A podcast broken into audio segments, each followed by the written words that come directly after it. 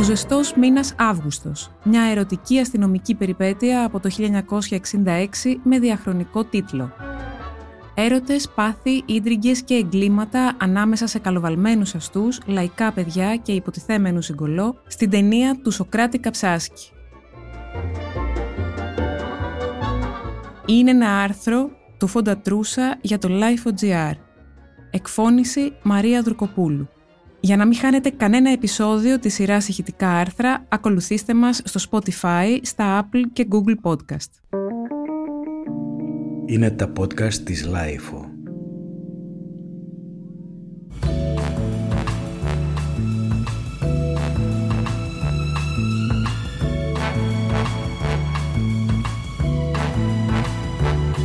Υπάρχουν ορισμένες ταινίες και ελληνικές που κάνουν εντύπωση από τον τίτλο τους ήδη. Μπορεί να είναι κάτι κοινότοπο, κάτι που όλοι δυνητικά θα το φαντάζονταν, αλλά δεν παύει αυτό το συνηθισμένο και το αναμενόμενο να γράφει μέσα στα χρόνια, στην ιστορική πορεία, να γίνεται σλόγκαν, μότο κλπ.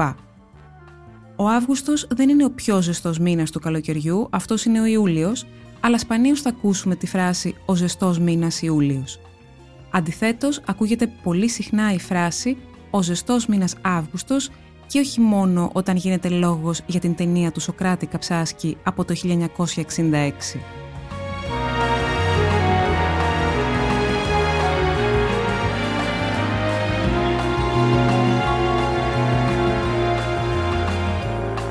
Ο Σοκράτης Καψάσκης υπήρξε ένας πολυπράγμων δημιουργός. Όχι μόνο σκηνοθέτης, αλλά και ποιητής, πεζογράφος, δοκιμιογράφος, μεταφραστής, Μάλιστα, ο Οδυσσέας του James Joyce υπήρξε το έργο της ζωής του και ακόμη εισαγωγέας ταινιών και αίθουσάρχης, καθώς από το 1967 έως το 1985 διεύθυνε έναν από τους πιο σημαντικούς κινηματογράφους της Αθήνας, το στούντιο, κοντά στην πλατεία Βικτωρία στην αρχή και κοντά στην πλατεία Αμερικής από το 1972 και μετά. Η κινηματογραφική καριέρα του Καψάσκη, ως σκηνοθέτη εννοούμε, μπορεί να κράτησε λίγο από το 1958 έως το 1966, όμως μέσα σε αυτά τα 8 χρόνια κατόρθωσε να γυρίσει 14 ταινίες, από τις οποίες 2-3 για κάποιους λόγους μπόρεσαν να ξεχωρίσουν. Εσύ είσαι αυτό; Ναι, λέει πως μοιάζω με αρχαίο έθιγο. Δεν ζωγραφίζει καλά, ε. Είναι φωτογράφος σε ένα μεγάλο περιοδικό και την έστειλα να κάνει ένα ρεπορτάζ για την Ελλάδα. Μάλιστα. Σήμερα θέλει να πάμε στην Ακρόπολη να με φωτογραφίσει με φόντο τα αρχαία. Αυτή μου είπε πρώτη να βγω. Τι λέω εγώ ρε πως είσαι εγωής; Εσύ έχεις το κοκαλάκι της νυχτερίδας. Είδες μαλλί. Χθες το κόψα αλλά Μάρλον Μπράντο. Ούτε ψήλος στον κόρφο σου μάθει τη ζέστη. Τι να γίνει; Πρώτα η ταινία Ερωτικές Ιστορίες του 59 με την Αλίκη Βουγιουκλάκη και άλλους και με μουσική του Μάνου Χατζηδάκη. Σπονδυλωτό φιλμ με τρεις διαφορετικές ερωτικές ιστορίες που τις ένωνε η ευαισθησία του σκηνοθέτη τους. Πάρε μια βαθιά ανάσα. Ανάσα γιατί θα τρέξουμε. Πώς αισθάνεσαι. Μια χαρά είναι, μια χαρά είναι. Δεν τον αντέξεις τον πύραυλο. Ποιο πύραυλο μωρέ, δεν δουλεύεις μωρέ Βαγγέλη. Αμολάτε τι.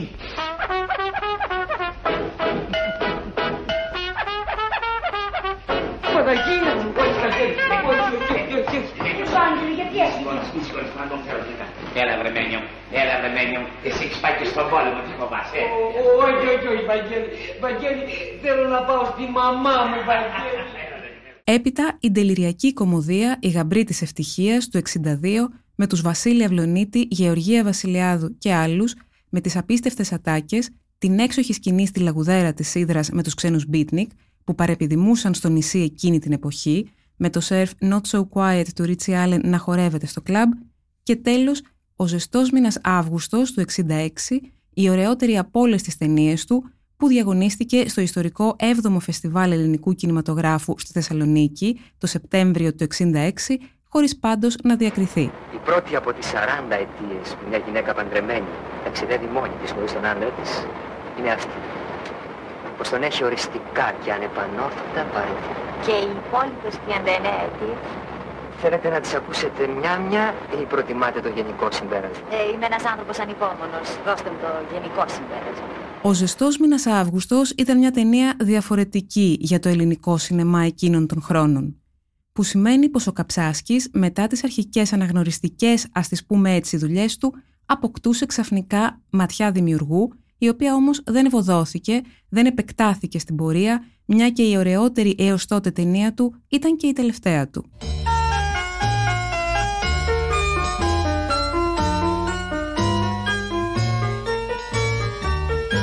Ένα λαϊκό παιδί, κάπως ήσυχο, κάπως μαζεμένο, ο Γιάννης Φέρτης επιστρέφει στην ιδιαίτερη πατρίδα του, τη Ρόδο, αφού ολοκληρώσει τη θητεία του.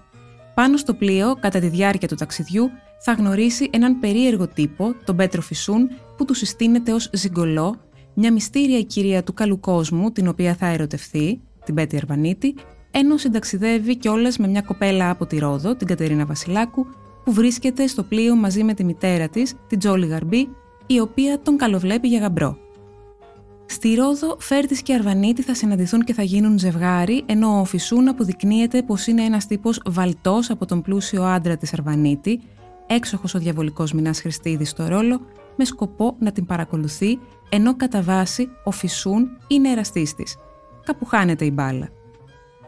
Εδώ δεν πρόκειται για ένα ερωτικό τρίγωνο, αλλά για ένα τετράγωνο ή και πεντάγωνο, αν συνυπολογίσουμε και τη Βασιλάκου που αγαπάει τον Φέρτη, το οποίο ο Καψάσκης ως ένα βαθμό χειρίζεται πολύ καλά, ανακατεύοντας ερωτικά πάθη που τα ευνοεί ούτως ή άλλως ο ζεστός μήνας Αύγουστος, με αστυνομική ίντριγκα, ανατροπές, κλοπές, φόνους, μυστήριο κτλ., παρουσιάζοντας μια σειρά από πρόσωπα που είναι έρμεα των συμπεριφορών ή της δολιότητάς τους, παγιδευμένα κατ' ουσίαν σε ένα παιχνίδι χωρίς αύριο. Αύριο βεβαίως υπάρχει μόνο για έναν ή μάλλον για δύο, καθώς το happy end σε ελληνική ταινία της εποχής είναι κάτι το αναμενόμενο. Έρχομαι στη Ρόδο για να δουλέψω. Τι δουλειά κάνετε; Α, πώς να σας το πω. Προσφέρω τις αισθηματικές μου υπηρεσίες σε πρόσωπα του αντιθέτου φίλου κάποιας περασμένης ηλικίας. Θέλετε να πείτε δηλαδή... Ακριβώς. Επαγγελματίες. Ο Καψάσκης είναι αλήθεια πως έχασε την ευκαιρία να σκηνοθετήσει μια ταινιάρα που να είναι συγκρίσιμη με τις καλύτερες γαλλικές της εποχής, του Λουιμάλ ή του Κλωτσοτέ, ας πούμε, και τούτο γιατί και την παραδοσιακή συνταγή του Αμερικανικού νουάρ φαίνεται πως κατήχε, αλλά και τον μοντερνισμό της αφήγησης, τον δανεισμένο από την Nouvelle Vague δείχνει πως είχε, όχι άτεχνα, ξεσηκώσει. Προδόθηκε όμως από την κάπως άγαρμπη συγκόλληση των δύο αυτών αισθητικών φάρων όπως και από μια έλξη προς τον επαρχιωτισμό του ελληνικού σινεμά εκείνων των χρόνων, τύπου Clack Films για παράδειγμα, στις σκηνές με την οικογένεια του βασικού ήρωα ή ακόμη και σε εκείνες με την αστυνομία. Επίσης, μια πρωτότυπη jazz μουσική θα έδινε άλλο αέρα στην ταινία του, παρότι η μουσική επιμέλεια της Σοφίας Μιχαλίτση δεν ήταν κακή.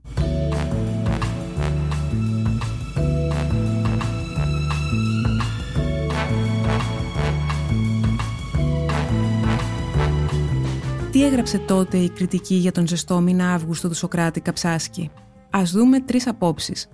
Ο Φώτης Αλεξίου έγραψε στο περιοδικό Ελληνικός Κινηματογράφος τον Οκτώβριο του 1966. Η περίπτωση του Καψάσχη και της ταινίας του «Ο ζεστός μήνας Αύγουστος» ήταν ένα δείγμα ανισορροπίας ανάμεσα στις προϋποθέσεις για την εμπορική προώθησή της και την καλλιτεχνική ποιότητά της. Πιστεύω ότι το κακό στην περίπτωση αυτή ξεκινάει από το σενάριο που είναι και αυτό γραμμένο από τον σκηνοθέτη. Η πολυπλοκότητα των καταστάσεων μέσα στην οποία τοποθετούνται τα κύρια πρόσωπα της ταινίας δημιουργεί σύγχυση στη σκηνοθετική γραμμή και ενώ η ταινία ξεκινά σε έναν γρήγορο ρυθμό, διαγράφοντας τις προοπτικές μιας ψυχολογικής εξέλιξης των χαρακτήρων, καταλήγουμε σε μια δύσκολα πιστευτή αστυνομική υφής ιστορία, η οποία, μην έχοντας στο ενεργητικό της κινηματογραφικής μεταγραφής της την απαραίτητη για το είδος της δεξιοτεχνία από τη μεριά του Καψάσκη, πνίγει ακόμα και τις ψυχολογικά δικαιωμένες επεκτάσεις που αναμφισβήτητα ο σκηνοθέτης είχε σκοπό να δώσει στα πρόσωπα της ταινίας του.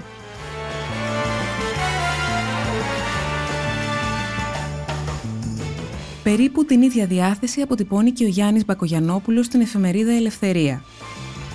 Ο ζεστός μήνας Αύγουστος του Σοκράτη Καψάσκη είναι ένα πολύ επιδέξιο, στυλιζαρισμένο και ηρωνικό αστυνομικό φιλμ μέσα στην καλή παράδοση του Αμερικανικού κινηματογράφου του 1940-1950. Το άνοιγμα και το πρώτο ημίωρο μάλιστα, με τις διαδοχικές συναντήσεις πάνω στο πλοίο και με τον αστραφτερό διάλογο, είναι σχεδόν υποδειγματικό και δημιουργεί ελπίδες που διαψεύδονται ως ένα σημείο κατόπιν.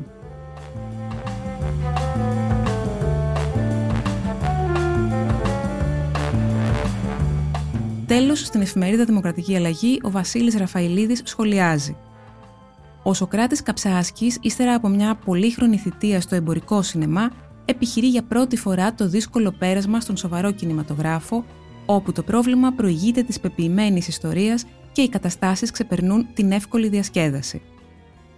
Ο ζεστός μήνας Αύγουστος μπορεί να είναι κάπως ψυχρός και συχνά άριθμος στην δραματική του συγκρότηση, όμως η προσπάθεια εκθέσεως του προβλήματος, μέσα και πέρα από το αστυνομικοφανές περίγραμμα της δράσης, η λιτότητα των χαρακτήρων, οι οποίοι αποβάλλουν τις περιττές ψυχολογικές παρεκβολές, η μετάλλαξη των με αυτόν τον τρόπο συμβολοποιημένων χαρακτήρων σε τύπους υποταγμένους στα δεδομένα και εκ των προτέρων σαφέστατα καθορισμένα πλαίσια μιας άμεσης κοινωνικής κριτικής, η τιμιότητα των προθέσεων και η αγωνία για την έκφρασή τους καθιστούν την ταινία του Καψάσκη μία από τις σπανιότατες για τον ελληνικό κινηματογράφο απόπειρες απαγκίστρωσης από τις τυποποιημένες ψευτοκοινωνικές ιστορίες.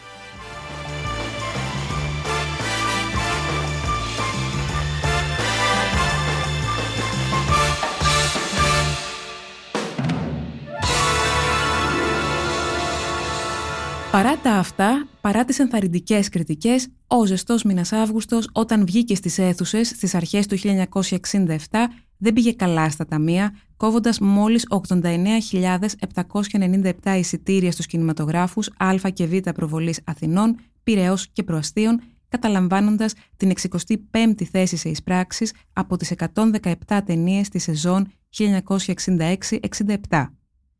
Όμως η ιστορία μας δεν τελειώνει εδώ, καθώς έχει και μια εντελώς απίστευτη συνέχεια. Κάποιοι σίγουρα θα γνωρίζουν την Αμερικανίδα σκηνοθέτηδα Doris Wisman, την αποκαλούμενη και βασίλισσα τους exploitation. Στη φιλμογραφία της Wisman, περί τις 30 ταινίες, που περιλαμβάνει και δύο τουλάχιστον hardcore από τα μέσα του 70, υπάρχουν και δύο ελληνικές ταινίες. Αυτές οι ταινίες είναι καταγραμμένες στη βάση του IMDb, οπότε ας τις συμπεριλάβουμε και εμείς στη φιλμογραφία της. Τι είχε συμβεί όμως; Υπάρχουν διάφορες εκδοχές και μάλλον την αλήθεια ποτέ δεν θα τη μάθουμε αφού τόσο η Wisman όσο και ο Καψάσκης δεν βρίσκονται πλέον στη ζωή. Στο site του IMDb διαβάζουμε το λιγότερο πιστευτό πως κατά τη διάρκεια των γυρισμάτων της ταινίας «Ο ζεστός μήνας Αύγουστος» ο Καψάσκης είχε συναντήσει την Wisman, πως βρέθηκε η Αμερικανίδα στην Ελλάδα να παρακολουθεί τα γυρίσματα του Καψάσκη δεν αναφέρεται, η οποία και αποκτά τα δικαιώματα της ταινίας που προφανώς της άρεσε για την Αμερική. Χωρίς τη συγκατάθεση του Καψάσκη, η Γουίσμαν προσθέτει κάποιες γυμνές σκηνές, εμφανίζεται και η Σουηδή Μαρή Λίγενταλ ανάμεσα, αλλάζει τους διαλόγους, χάθηκαν οι αυθεντικοί, δεν ήταν δυνατό να γίνει μεταγλώτηση και έτσι επινοήθηκαν καινούργοι. Και ως The Hot Month of August προβάλλει την ταινία στη ΣΥΠΑ στο ενήλικο κοινό.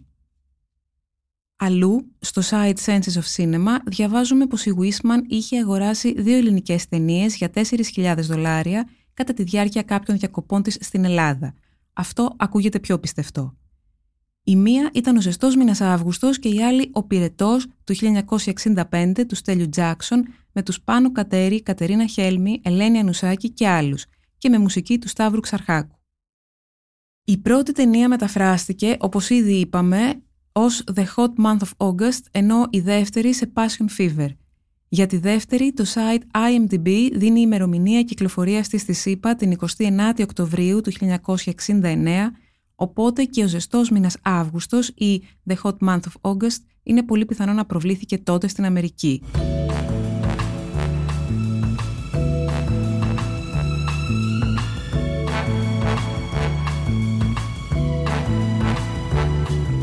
Σήμαινε όμως αυτό κάτι για τον Καψάσκι; Τίποτα το ουσιαστικό η απόφασή του να εγκαταλείψει τη σκηνοθεσία ήταν οριστική και αμετάκλητη.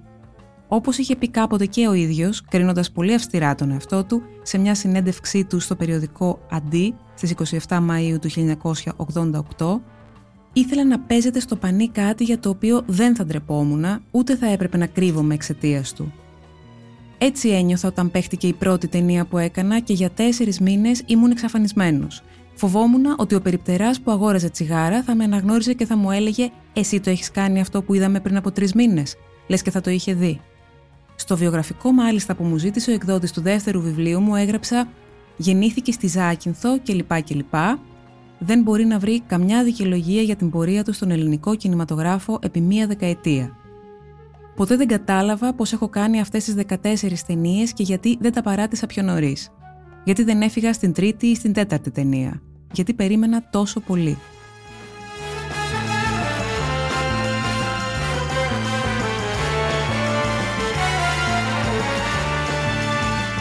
Ανεξάρτητα από τη γνώμη που είχε ο ίδιος ο σκηνοθέτης για τις ταινίες του, ο ζεστός μήνας Αύγουστος είναι ένα φιλμ που ξεχωρίζει από τα δεκάδες άλλα τους σωρού της εποχής με σκηνές που φανερώνουν αληθινό κινηματογραφικό ταλέντο.